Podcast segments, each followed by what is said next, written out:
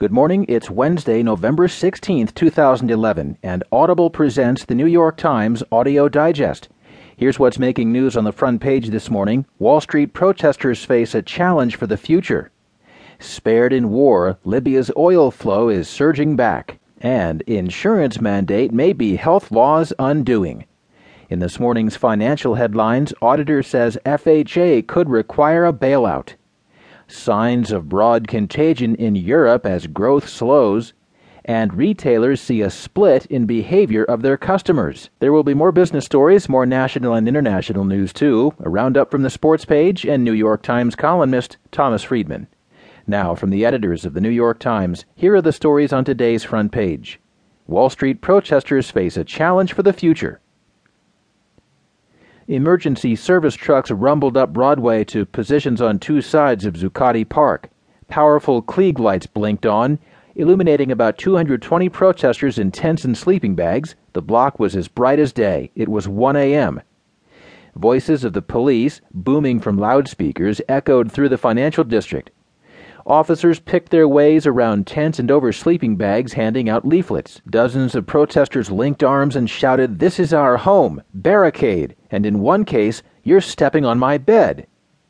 The message was clear. Occupy Wall Street's two month encampment was coming to a sudden end. The eviction early Tuesday, which ended with the arrest of 140 bleary eyed protesters who'd not heeded the orders to clear out, capped two intense weeks in which Mayor Michael Bloomberg and his aides tried but failed to negotiate with members of Occupy Wall Street. They concluded that the protesters were unwilling to negotiate and unable to address their encampment's growing problems on their own. The pre dawn operation followed a series of crackdowns by exasperated mayors across the country. Many of them had initially tolerated the movement, which criticized the nation's economic inequality, but then wearied as the encampments became increasingly disruptive. On Tuesday evening, after a judge agreed that officials could ban tents and tarps, several hundred protesters without sleeping gear returned to the park and prepared for an uncertain future. I think everyone's still in the processing mode, said Nate Barkus, 23, a protester from Providence, Rhode Island.